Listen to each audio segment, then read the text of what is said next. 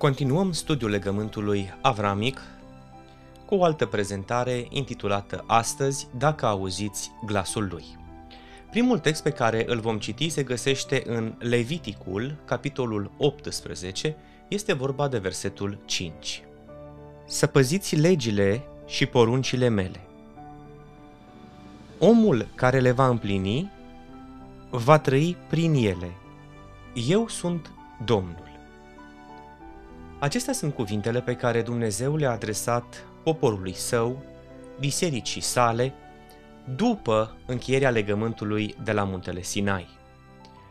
În fond, legământul de la muntele Sinai poate fi rezumat în aceste cuvinte.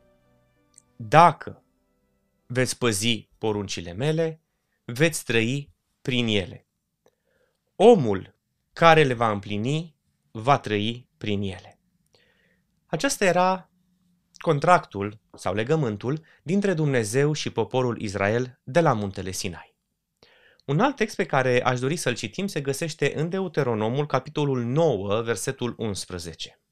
După acele 40 de zile și 40 de nopți, Domnul mi-a dat cele două table de piatră, tablele legământului. Cu aceste două versete înaintea noastră, cel din Leviticul, capitolul 18, cu 5 și acesta pe care tocmai l-am citit, Deuteronomul, capitolul 9, versetul 11,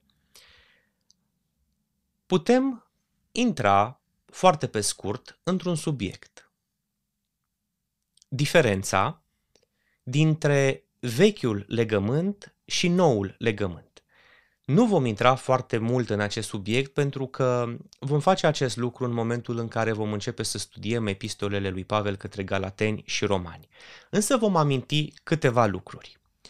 Așezați înaintea cuvintelor lui Dumnezeu, acelor 10 porunci care constituiau baza legământului de la muntele Sinai, precum și înaintea celorlalte porunci pe care Dumnezeu le dăduse prin Moise poporului Israel, Poporul iudeu a înțeles un lucru. Pentru a trăi, trebuiau să păzească poruncile pe care Dumnezeu le-a dat la muntele Sinai. Acesta era legământul.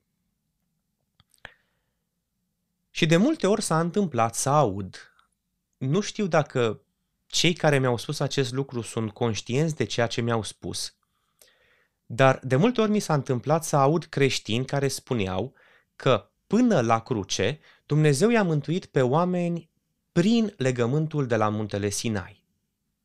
Oamenii aceia erau sub lege, trebuiau să păzească legea și mântuirea lor era condiționată de ascultarea de poruncile de la muntele Sinai. De fapt, legământul de la muntele Sinai